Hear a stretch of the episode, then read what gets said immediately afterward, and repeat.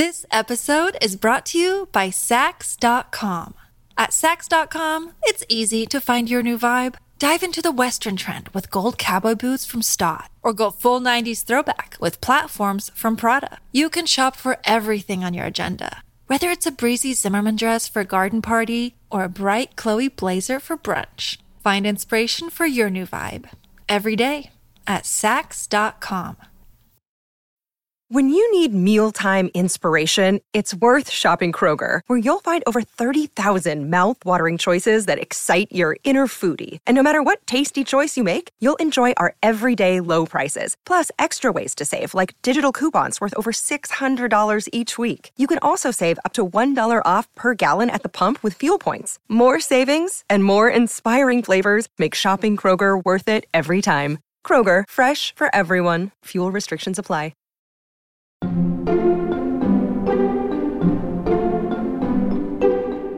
I always try to find objects and documents that have something about them that are unusual, that will kind of say to people, look at me.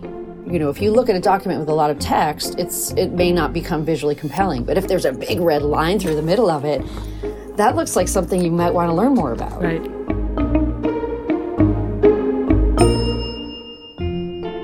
Hello and welcome back to Working. I'm your host, Karen Han. And I'm your other host, June Thomas. June, who is our working subject this week? So this week I spoke with Deborah Schmidt Bach, who is a curator at the New York Historical Society. And I reached out to her when I saw that the museum had mounted an exhibition culled from Robert Caro's archive. It struck me as interesting that a writer's working papers would be something that people would be interested in paying to look at though I have to admit that I was definitely making plans to visit the minute, the very second I heard about it. That sounds so cool, but also like terrifying as someone who I, w- I feel like I would never want anyone to look at my notes. I feel like those are, I will burn them before I let someone Yes. else look at them. Um, Same, for- hard sin. But for any listeners who might not be familiar with his work, um, I was wondering if you could explain who Robert Caro is and what to you makes him such an icon.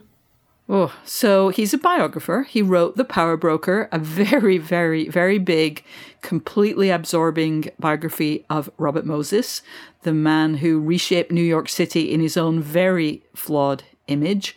And he's been working on a multi volume biography of Lyndon Johnson for more than four decades now. Wow. Four volumes have been published. And there's another one in the works. He's still Oh writing gosh. well into his 80s. And he has a very particular way of working, um, which I think not only is that he's a very good and a very beloved writer, but there is something, it's like it is known that he has this peculiar process. Mm-hmm. So it starts with very intense research, and then he writes a version by hand. And then he types a version on a typewriter. And then he revises and revises and revises and pretty much never stops revising. it's incredibly painstaking and incredibly slow. But I have to say, in this particular case, I think it might be worth it. Um, I've read three of his biographies as well as his book Working, great title, which uh, he in which he tells some stories about his process, and they're all really, really fantastic. And he's certainly been hugely influential. The title of this New York Historical Society exhibition is Turn Every Page, which is his famous admonition to other nonfiction writers. I mean, great advice, but it sure makes it hard to meet your deadlines. A good exhibit for writers, maybe a more stressful exhibit for editors, I'm gathering. oh, my goodness. um, and so, what do Slate Plus listeners have to look forward to from your conversation with Deborah Schmidt Bach? So, in the Plus segment, members will hear Deborah talk about how she overcomes curator's block, which is very similar to writer's block, and also what she learned from Robert Caro while working on this exhibition. That sounds amazing. And I'm always so kind of in awe of the job that curators do. Um, so, listeners, if you are not a Slate Plus member, you can sign up today at slate.com slash working plus and you will get to listen to the segment that June just described. Slate Plus is $1 for your first month, and members get zero ads on any Slate podcast, bonus content on our show and other shows like Slow Burn and Culture Gab Fest, and you can get full access to the articles on slate.com so you won't run into that pesky paywall. Last but not least, you'll be supporting the work that we do here on Working. Again, it's $1 for your first month, and you can sign up today at slate.com slash working plus.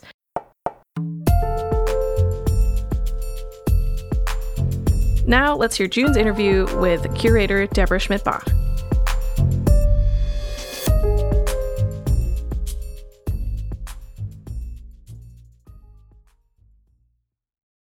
This episode is brought to you by Saks.com.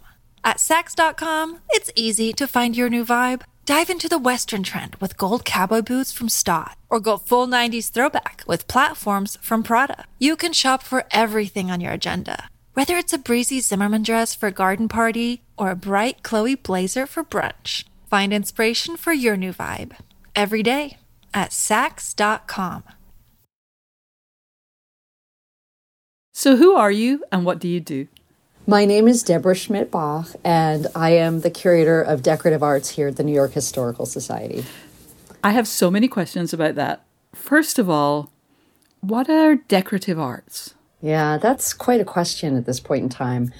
I think the term decorative arts and my title, to be honest, are dated and a bit of a misnomer. Uh, typically, decorative arts were defined as artistically made objects that were not paintings, sculpture, or drawings. So generally, it was three dimensional materials, uh, often fine furniture, silver, ceramics, glass, different kinds of metals.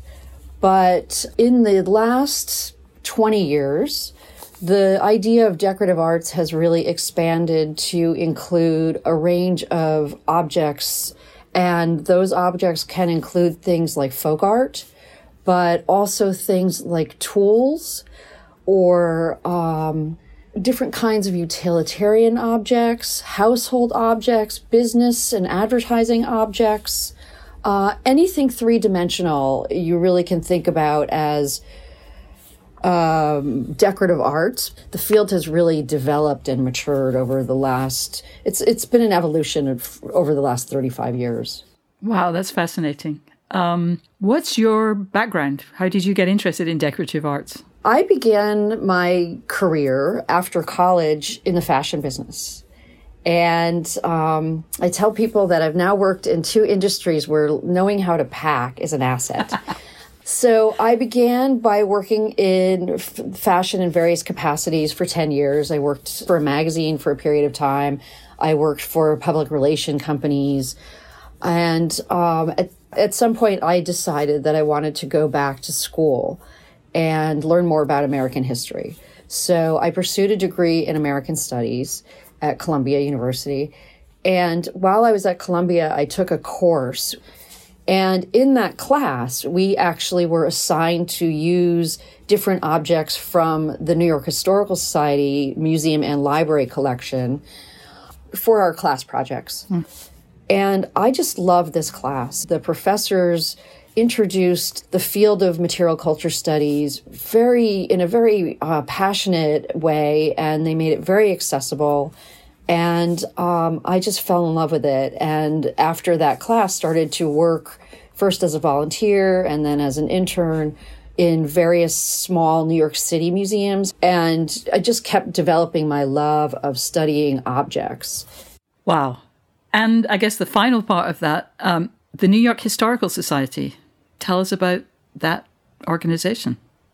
The New York Historical Society is um, New York City's oldest museum. It was established in 1804, and it was established as a repository for information and objects uh, related to the history of the United States, but also the history of New York and the history of the United States through the lens of New York. And this collection it was the basis for our library because the New York Historical Society is made up of a world class library with millions of uh, books and documents, as well as a world class museum collection. But um, one of the very unique things about this collection uh, is that objects were coming into this collection simultaneous to documents. Interesting. So, the reason I wanted to have you on working was that I saw that the New York Historical Society was mounting an exhibition called Turn Every Page Inside the Robert A. Caro Archive. And I wasn't interested in that only because Robert Caro wrote a book called Working about his creative process, and that's the name of our show.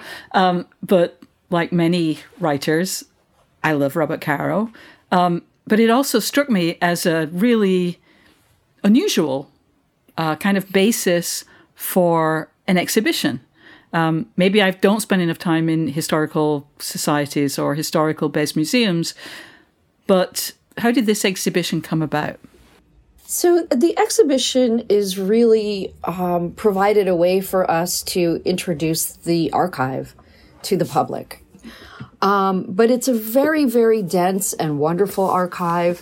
Um, Mr. Caro spends many, many years researching every yeah. book, but he interviews hundreds and hundreds of people for each book and um, does really meticulous, minute primary source research. And so that is part of this collection as well. And so this collection is chock filled with his own uh, records, his interview notes, his outlines, his notebooks, manuscripts, galleys in their early phases, galleys after he's he's worked yeah. through them, but also many many primary source documents that will help us tell fuller stories about the United States between the 1920s and up to the present day. So before we talk more about the exhibition, perhaps you could describe it for listeners who haven't yet had a chance to visit. So, the exhibition consists of approximately 93 documents and some objects that largely from the Caro archive here at the Historical Society. There are a few objects that we've borrowed from Mr. Caro and a couple of his associates, but very, very few. And we're displaying objects that give an overview of Mr. Caro's career and how he came to write these five books that have become known as very important histories of aspects of the United States. The exhibition is divided into five sections, and we begin by showing materials that illustrate some of the early work that he did before he, while he was in high school and in college, even. Uh, then we show work related to his days at Newsday. He was a reporter before he started to work on the Power Broker book. Then we show materials from the Power Broker and again from the first uh, book on Lyndon Johnson.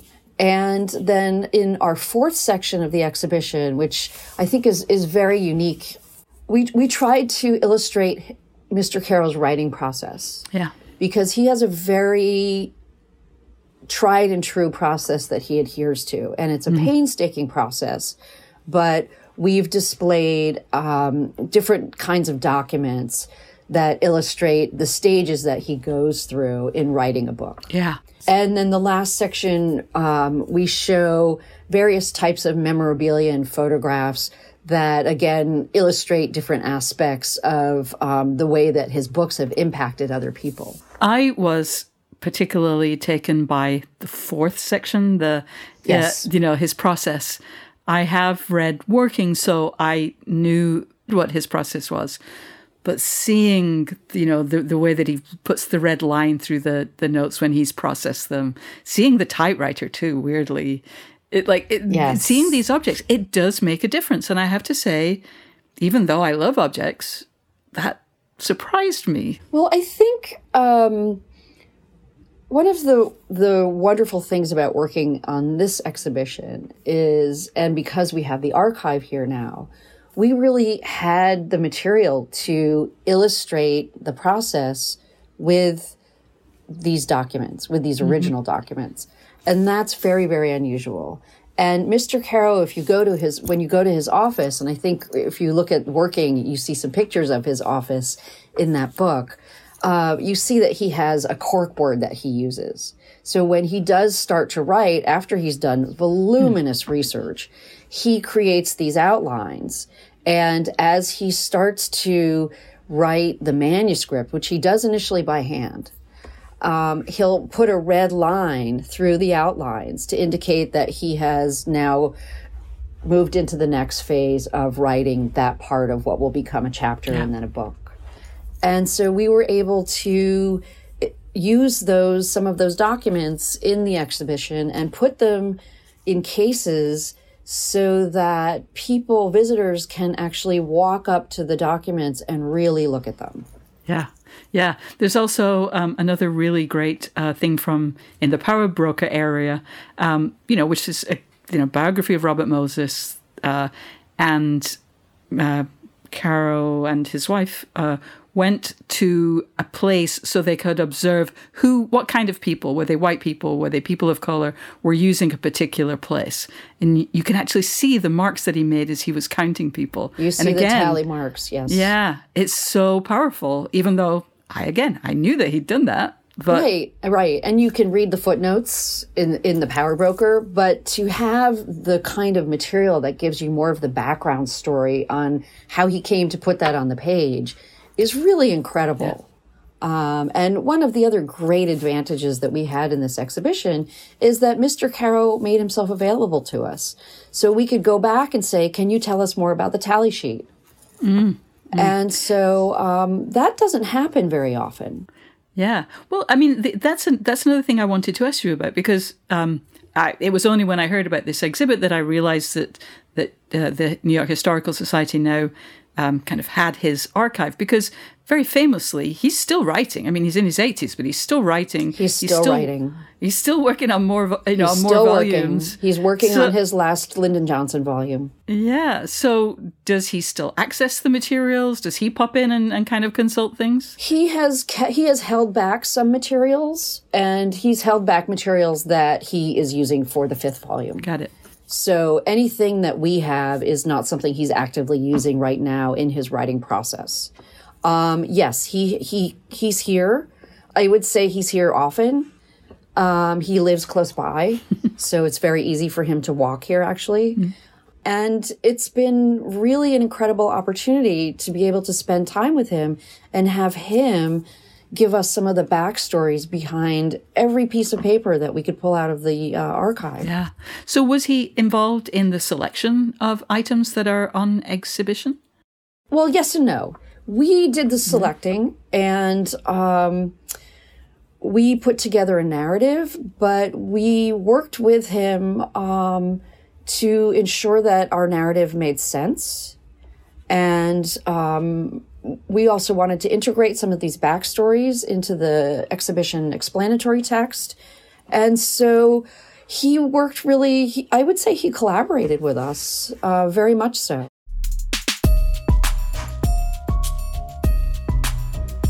We'll be back with more of June's conversation with Deborah Schmidt Bach after this.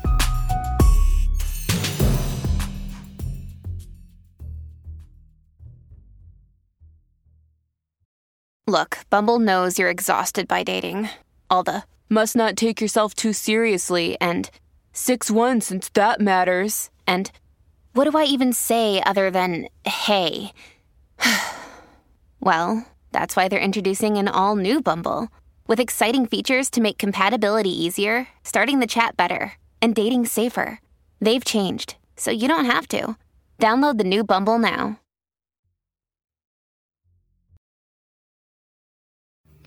Listeners, we want to hear from you. Whether it's to ask us for advice on a creative problem, or tell us a guest you'd like to hear on the show, or share your own creative triumphs, drop us a line at working at slate.com or give us a ring at 304 933 WORK. And if you're enjoying this episode, don't forget to subscribe to Working wherever you get your podcasts.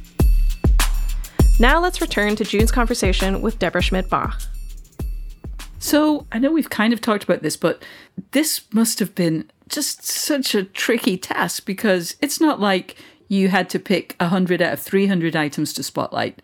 It was 100 or whatever number out of 100,000 or maybe more. Um, we don't know yet. Yeah, we don't We'll, even know. we'll know, certainly but not yet. yeah, but certainly a lot. yes. What was that winnowing process like, and and how did you know, like, okay, this will be something that people want to see? Obviously, that's part of your training, that's part of your art, but So this exhibition is not unusual for us, but it's unique in that we it was a collaboration between curators and the library. Hmm. So the Historical Society has two divisions with collections. One is the museum collection, and the museum collection includes art and objects. And the other is the library collection, which includes manuscripts, broadsides, prints, ephemera, photographs, architectural drawings, hmm. books. And so this is a collaboration between the two. So I, as a curator, collaborated with the curator of manuscripts in the library division, and the two of us worked together to figure out what would work uh, as best for display. And so, among the things that I think about when I'm looking for materials to help me propel an exhibition narrative is we wanted to find documents that were pretty immediately understandable, documents that someone could look at and not read in detail, but come away immediately with a sense that this is a document worth looking at further. And then the other thing that I think about is is the overall document or object visually compelling? Because we really want, I always try to find objects and documents that will pull people over, that look, that have something about them that are unusual, that will kind of say to people, look at me. yeah. And that's what we both thought about from both the library and museum orientation. And we just had actually a really wonderful time using our different viewpoints to come up with um, pieces, objects, or documents that would fit those issues. That's so interesting. You know, things that are documents are also very much objects in his case, very visual because of that red strike, you know, Absolutely. through what could just be a notepad. And it is a notepad, but it's also something really visually striking. So, Absolutely. And and for me, each object is also a document, or each document is also an yeah, object. yeah. You know, if you look at a document with a lot of text, it's it may not become visually compelling. But if there's a big red line through the middle of it, that looks like something you might want to learn more about. Right. So yeah, we really did try to pick documents that would grab people in some shape or form, even if they were just walking by. And then there's one of his typewriters in there. And it's a typewriter. Could be my typewriter, could be anybody's typewriter. But you want to see that typewriter because he very famously doesn't use a computer. He does his handwriting, then he types. It's perfect. Yeah, and those typewriters aren't made anymore. So he has a collection of typewriters actually. And he also has a part of that the reason for that collection is because he needs to sometimes extract parts from other typewriters to fix the typewriter that he's using. And um, I believe he has 11 typewriters right now. And so that is one of his typewriters. And that is in the archive too. That will stay in the collection. So you just mentioned staying in the collection. Um, this is, I read, is now, this isn't like a rotating exhibition. This is a permanent exhibition that will be at the New York Historical Society. What does that mean? most exhibitions that people visit tend to be exhibitions that what we we refer to as temporary exhibitions. So they're up for a finite number of months generally, and then they go away, or then they travel to another city. Um, this exhibition was a bit more of a challenge than normal for permanent exhibitions because it's so much paper based paper materials, when they're in an archive and they're being preserved, really should not be out um, meeting the light of day um, more than th- five months at the most. And when people come to the exhibition, we've had many comments that the light levels are very low. Yes, they are, because we can only use a certain amount of lighting and we measure lighting for every document um, to help preserve the, the documents. These documents are now library archive documents, so we want to preserve them in perpetuity. But at the same time, we want to show them. So another challenge we had was how can we safely show them so that people can read them even in low light? And then they'll have to eventually go back and rest. And the documents, we actually have documents and drawings too are in that category that the documents have to have a rest.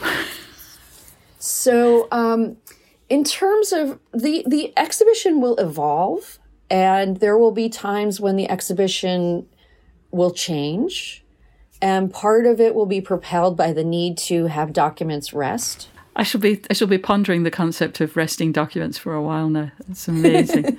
um, so Gothamist, which had a really great piece about the exhibition, I think the weekend that it opened, um, they noted with with great sadness that there were no Caro refrigerator magnets or like Power Broker silk scarves.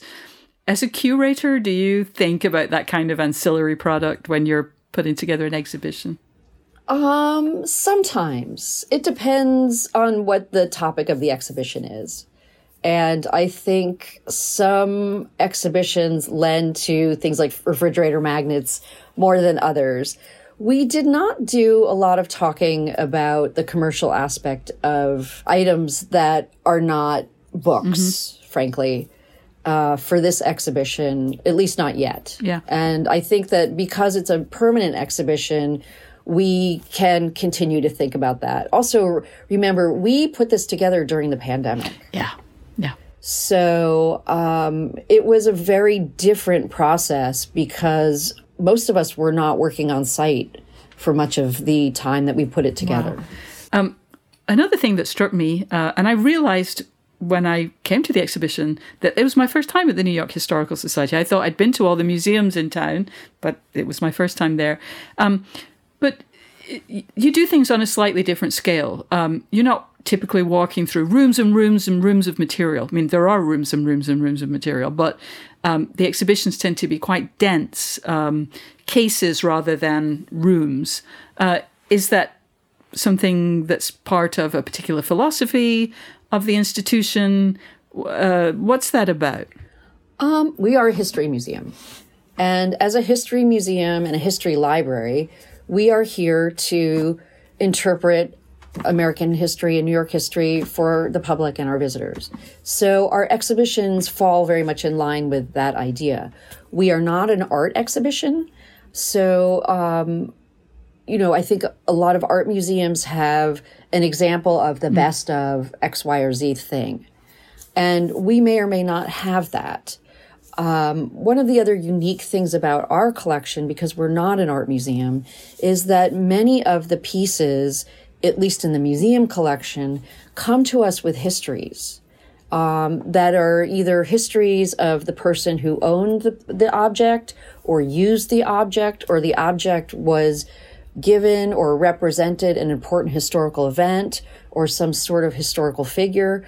And so every object that we have in our collection has an aspect of history to tell. And that's the philosophy we use for everything that we do here. Um, the tagline that we use here a lot is objects tell stories. Mm. And that's absolutely true. Objects and documents can uniquely and individually give evidence of different aspects of history. But I want to also say we also want our exhibitions to um, to be inviting. Mm. Because everyone who works here is excited about history and excited about the materials that we're that we get to work with. I mean, to be able to work with to and touch Robert Caro's collection for me was a big thrill. I read yeah. um, the Power Broker when I was first in, when I was initially in graduate school. So to be able to look through these documents and be able to do it myself was such a, a was such an amazing treat. Yeah.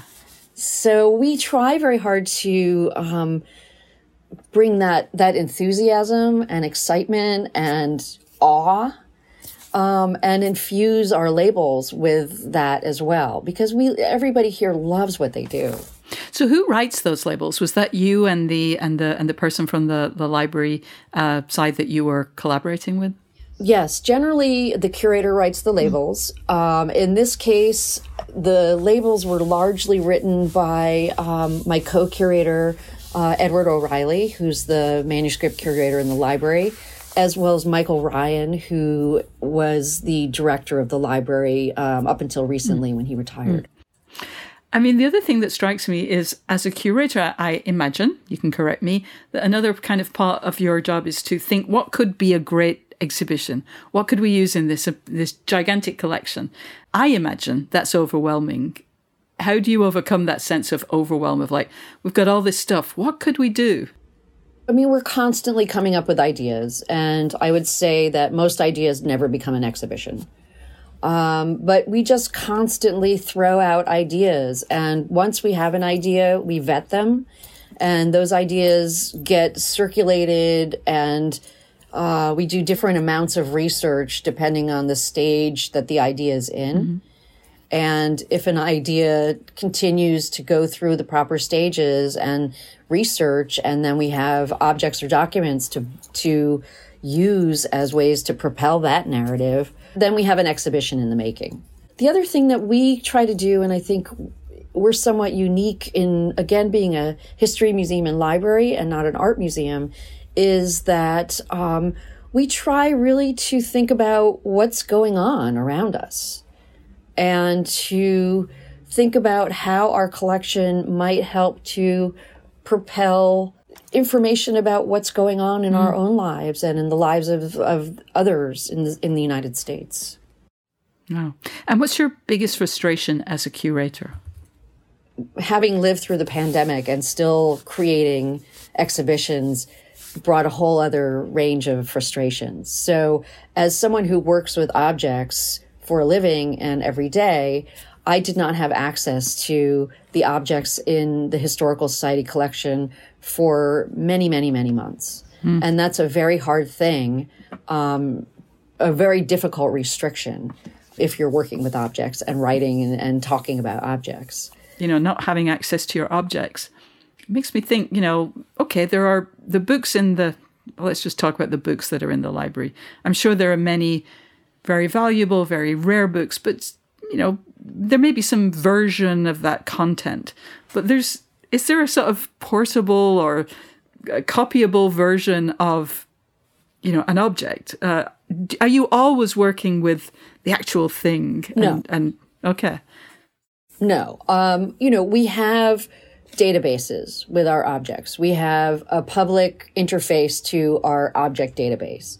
And we were very quickly after um, the pandemic shutdowns, we were given uh, every all the staff members on the museum side were given remote access to our internal database. Mm. So I use that database. I mean, I use that database whether I'm in the office or not. But there's something about seeing an actual three dimensional object, and this is true of documents as well. Mm. There's something about seeing it in person that for me makes an enormous difference. So yesterday I was working on another project and writing about an object and I wanted to check a detail on the object. So I got up and went to look at the object. And that's not a detail that I would have seen in a photograph, even if it's a, if it's a great digital photograph. I really recommend this Robert Caro uh, exhibition. But apart from that, is there one thing? Is like some say, okay, I want to get you excited about objects about the historical society. Is there one object that you would say, so come over and check this out? Is there one thing that's going to get people mm. all? They're going to get them purring when they see it. Well, one thing that we're about to put on display, and it's it's already out, but the the the exhibition hasn't opened formally, is every year we have a collection of toys and miniatures that we call Holiday Express. It's a toy train and, and miniature collection. And we have some incredible objects that we're in the process of putting out right now, including a very, very large 30 inch high miniature Ferris wheel and a oh Zeppelin oh and different kinds of turn of the century amusements. So I think these are just magical, wonderful, incredibly detailed objects that actually t- have a lot of history to, mm. to tell. Um, the toys were very much reflective of modern technologies from their day, largely from the, the late eight, late 19th and early 20th century. So, um, you know, I think these wonderful, adorable objects, they're just beautiful, fascinating, fun to look at, but just filled with, with history behind them. Wow.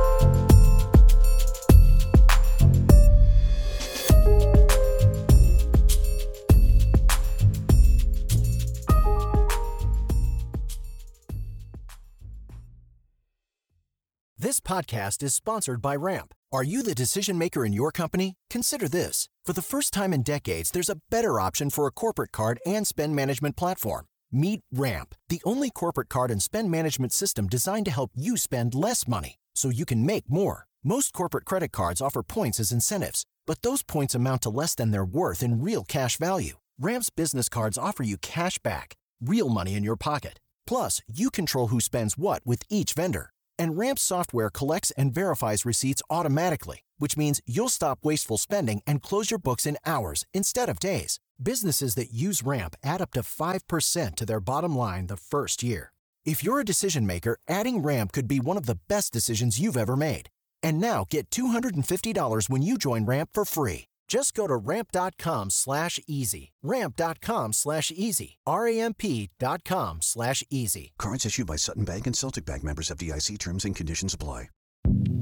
Hi, this is Dahlia Lithwick, host of Slate's legal podcast, Amicus. If you're listening to this show, you might be interested in Amicus's live show that we're hosting in Washington, D.C. on Tuesday, May the 14th. My colleague, Mark Joseph Stern, and I will be talking to some amazing guests, including Sherrilyn Ifill and a sitting state Supreme Court justice all about how originalism, a relatively recently invented way of interpreting the Constitution, has taken over the Supreme Court and radically reshaped the law. It's been doctrinal rocket fuel for the conservative legal movement and facilitated the rolling back of abortion rights, the expansion of gun rights, and the obliteration of the separation of church and state. And as another wildly consequential Supreme Court term careers to its end, the court's originalists are on a tear. But there's something you can do about it, and we hope you'll join us in DC on May 14th to explore the possible pathways out of the current situation. Go to slate.com slash amicus live for tickets.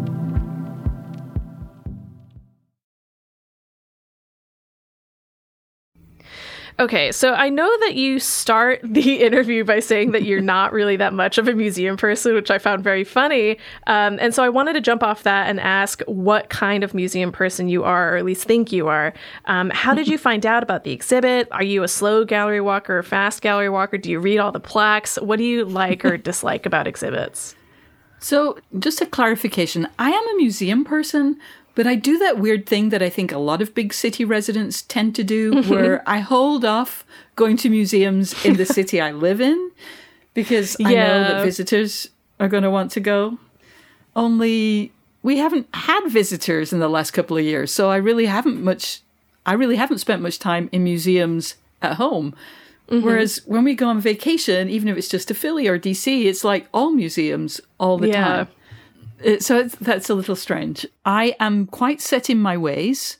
I'd like to begin in the museum shop, not only because I love museum shops and I want to still have all my energy when I'm walking around there, but also because they can tip you off to what you're going to enjoy. Like even in small museums, you have to pick and choose, or at least I do, right? So so that you know where to spend your energy Yeah. if you just kind of you know check out what's in the store um you know the catalogs or even postcards can like give you an indication of what it is you're really going to dig um we were in edinburgh recently and in the shop of one museum my partner and i both saw the catalog from an exhibition at another museum and we knew immediately that we were going to like it and so you know we headed over there and i don't think we would have if we hadn't seen that catalog. So, you know, Right.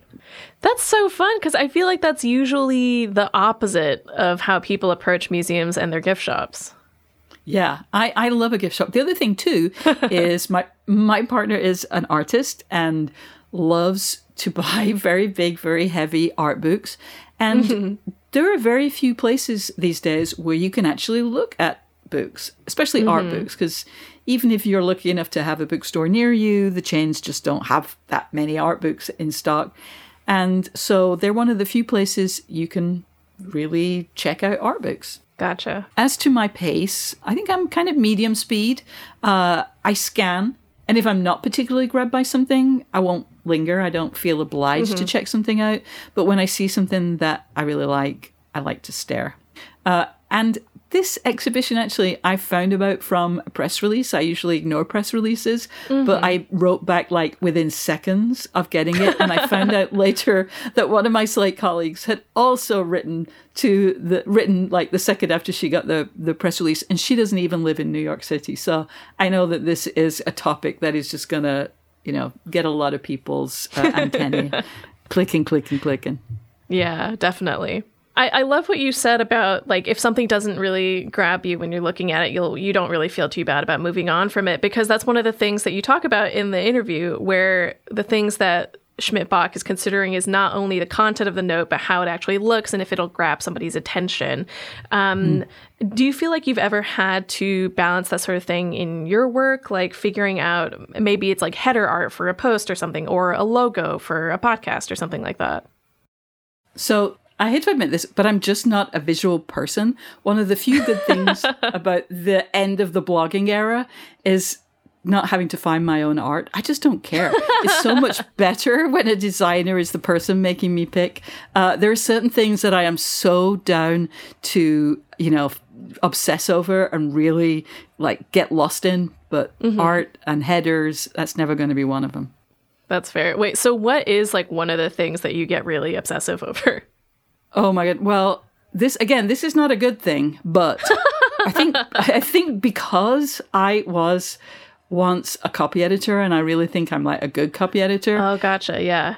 I find it really impossible to do any piece of writing that has typos or imperfect grammar or like you know a comma where a semicolon should be. And that is mm-hmm. really definitely not a good thing. The idea is just to get you know a lot of the time you just need to get a draft out. You just need to figure out what you want to say so that you can revise it. And i i'm incapable of that. I I cannot like I have to have the proper capitalization. If, if it demands a semicolon, it needs a semicolon, uh, and I have to check the spelling of people's names. Even though I am ninety nine percent sure they're never going to make it to the next version, I'm incapable of moving on from that. Honestly, I, I deeply respect that as someone who is also kind of obsessed with clean copy. Um, Yeah. I and speaking of like your penchant for the museum gift shops, I, I also love the part of your conversation where you were talking about how some people wanted like more or other kinds of Robert Caro merch, which is such like Yeah. a niche thing. It's so funny. Um, and I'm curious how much you think of that in your own work. Like, do you ever think about merch opportunities when you're producing a podcast or any of the other work that you do? I do not. But you know what? I've just thought when as because this is going to be a permanent exhibition, so there's still lots of time to get merch. They need to get some magnets because so much of Caro's work is about power and, and influence. And if they could have some, you know, some magnets, I think they'd be like, whoa, you know, it would blow people's minds. Um, but to get to your question, um, I really don't. Again, it's partly that whole uh, you know, I'm not particularly a visual person. I don't really. It's funny because I like to draw, but I don't. I just don't. It's, it's not how I think. It, it- like I draw, and that's separate from writing or thinking about Yeah. projects. Um, but uh, I also think I resist it because I have such a thing for tchotchkes. I have a house full of crap, and Me I'm, too. I'm, al- I'm just terrified of like just anything that would cause me to not only spend money but just accumulate more stuff. um, but I also think like I think it's actively bad to get lost in stuff like that. I mean, we talk a lot about things that we it's really not productive to spend time on. You know, again, we focused on this in a lot of episodes recently of like time is precious. You have to decide what your every decision you make to spend time on something means you're not spending it on something else. And Yeah. uh, I was I was reading um, some advice on the writer Malinda Lo's website recently as I was preparing to interview her. And one of the big lessons, uh, she has a whole series of lessons from 10 years in publishing. And one was don't spend unnecessary money on book promotion. Um, you know, if you want to make merch, make merch, but don't imagine for a minute that it's going to make people view your work in a different way. Like you're not going to Yeah. get people to check out your book because you have amazing uh I don't know what bookmarks. Uh, it's just not going to happen. So much better to spend your your precious uh, brain cells thinking about something else.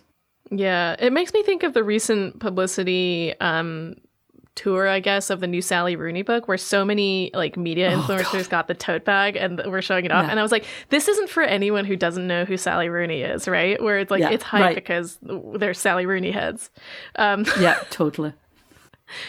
So one of the other things that you talk about um, with Schmidt Bach is about talking about winnowing down resources to figure out what's going to go in the exhibit and what isn't. Which is uh, I- I've talked about a- this a little bit with Isaac, I think, but it's like it's a harrowing process for me where sometimes it's easy to decide what is or isn't relevant to the topic, but when you have a lot of stuff that you think is relevant, it's impossible I to kind of cut it down. How do you approach processes like that? Oh, with so much trepidation and so much like anxiety, it really mm-hmm. is the worst. That you know, there's there's so, there are so many cliches about writing and editing, but one of the most colorful is killing your darlings, or Right. as our former co-host Rumaan Alam so memorably puts it, beheading your swans.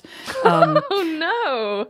I know, right? It's quite, it's quite the image. Um, so that's one thing, and you know, yeah, you have to do it. It's never pleasant, but there's a mm-hmm. stage before that, which I think is what you're talking about, where you know Robert Caro would say you have to turn every page, you have to look Right. at everything, and it's overwhelming first of all, but then you do have to make choices because first of all, Robert Caro to to get to do what he does in terms of like you know making revisions to not only to galleys but to almost finished copies. Like only robert caro gets to do that. You know we the rest the rest of of humanity doesn't.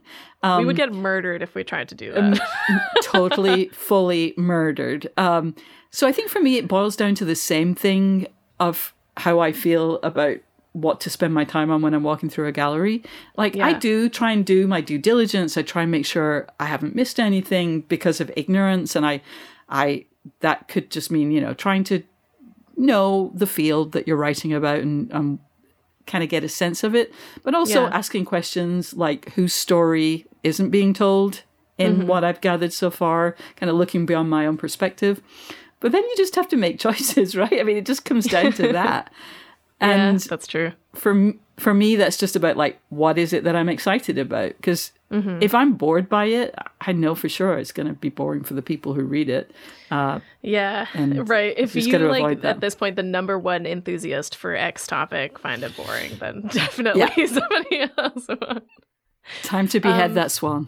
Oh no. This is so off topic, but are you a- apprised of the um, saga of swans getting stolen from Prospect Park? No, I I think I've I know, but you know, it's, it's especially troublesome because you know in Britain the Queen owns the swans, so swans are Mm-hmm. Oh, extra protected. right. So you know, even though I've lived here for Uh-huh. many years, forty years, I'm, I'm a U.S. citizen. Still, I'm like, don't mess with swans, okay? Don't Yeah. do it. So yeah, it's generally kinda- agree. I think I was I, I was too triggered to read those stories. That's my excuse. You're the funniest person I know, but also I deeply respect that. okay.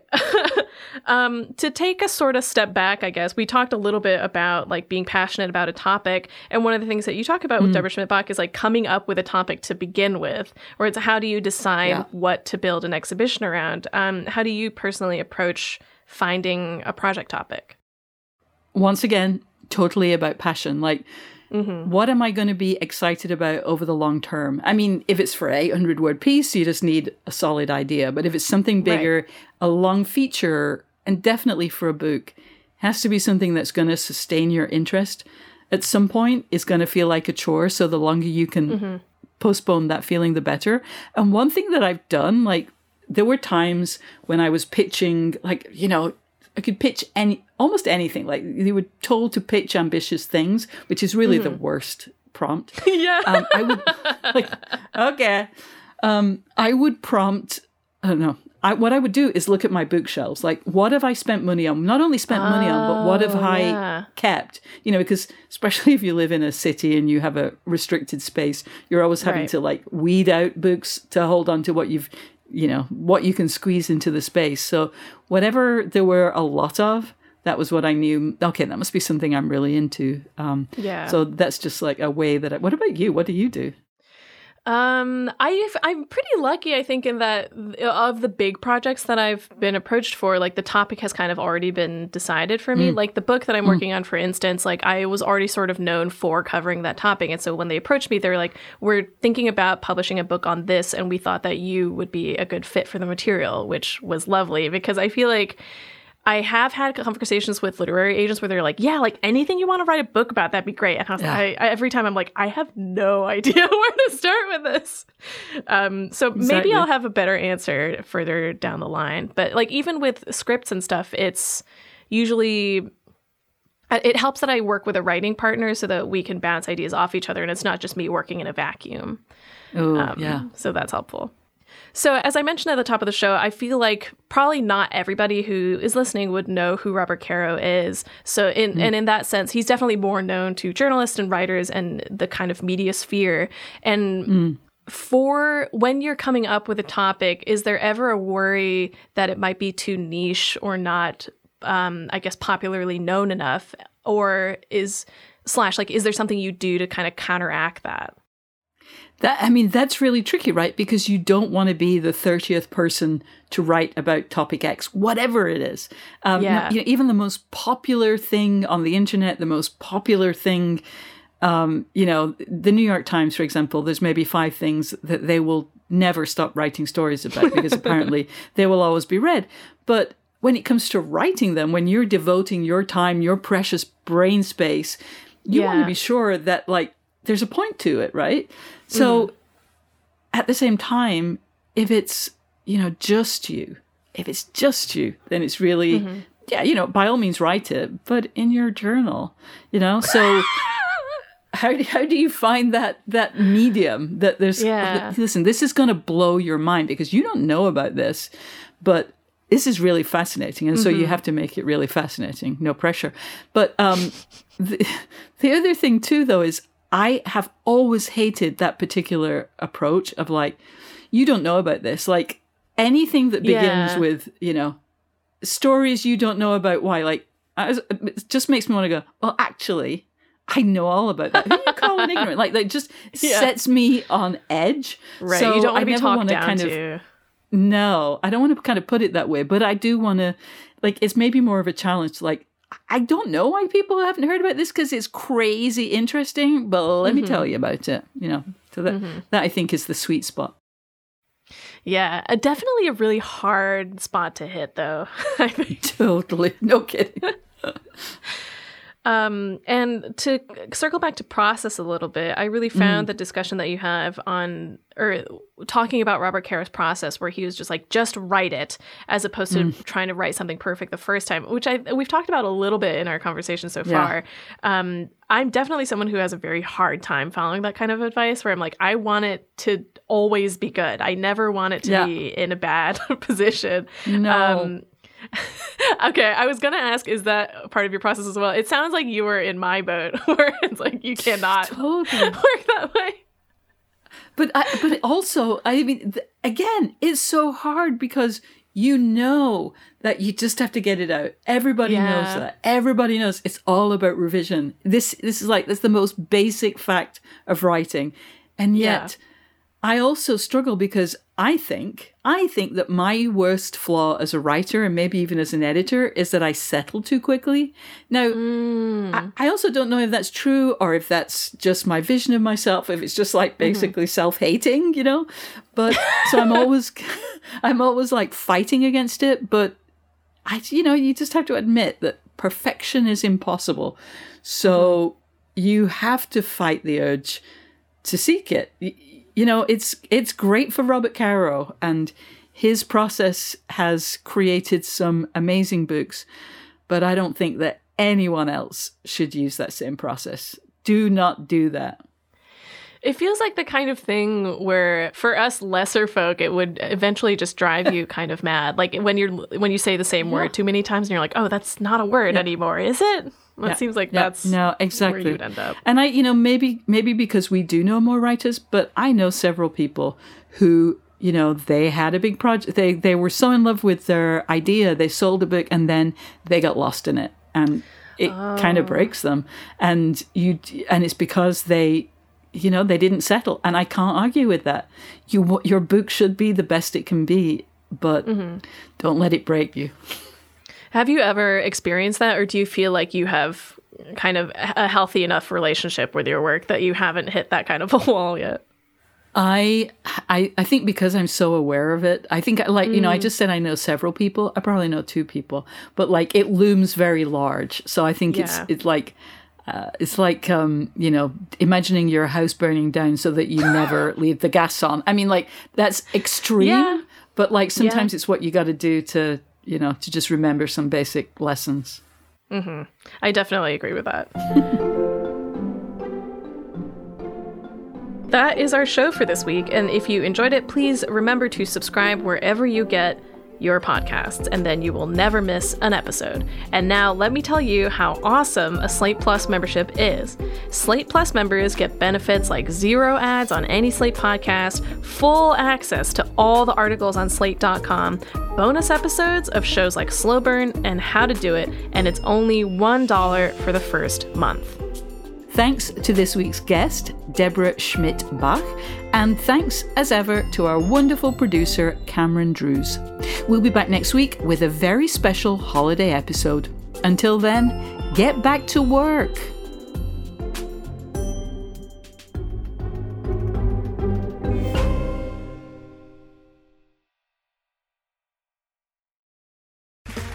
Okay, round two. Name something that's not boring. Laundry? Ooh, a book club. Computer solitaire, huh? Ah, sorry, we were looking for Chumba Casino.